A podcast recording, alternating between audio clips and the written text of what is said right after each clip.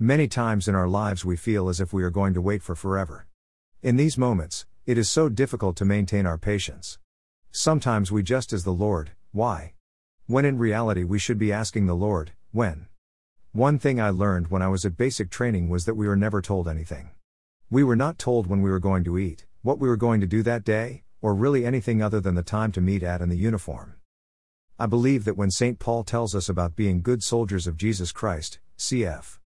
2 Tim 2 3, that we can learn much from the way our own military works. Now, granted, St. Paul was speaking of the Roman army back in his time, but there is still something that can be learned by looking at modern training techniques. At the end of the day, we are meant to be good soldiers of Christ, but what does this mean? How do we live this? We always want to know what the next step is, what the next movement is, and where we are going to next, but God says, wait. It is here that there is so much difficulty, it is here that we need to learn a very important lesson that the monks teach us interior silence. Today, I want to reflect for a moment on interior silence.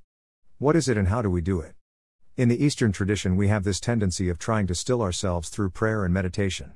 This is mostly done by the Jesus prayer, or by the name of Jesus alone.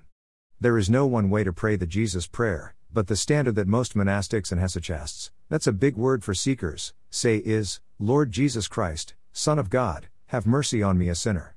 In the Celtic tradition, we have another, Tyrna, Isa Christ, Sale Dowan, Christ Mo Cry, Dean Trocair Orm.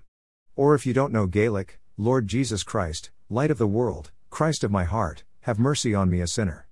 Interior silence is so very important in our lives. We were actually living in silence for nine months when we were growing in the womb.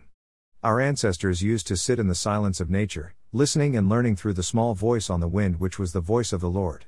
Yes, interior silence is the most important thing because it is here that we gain direction. It is also here that we sit with our Lord. It is where His voice is found and we are able to see more clearly the divine light that shines eternally.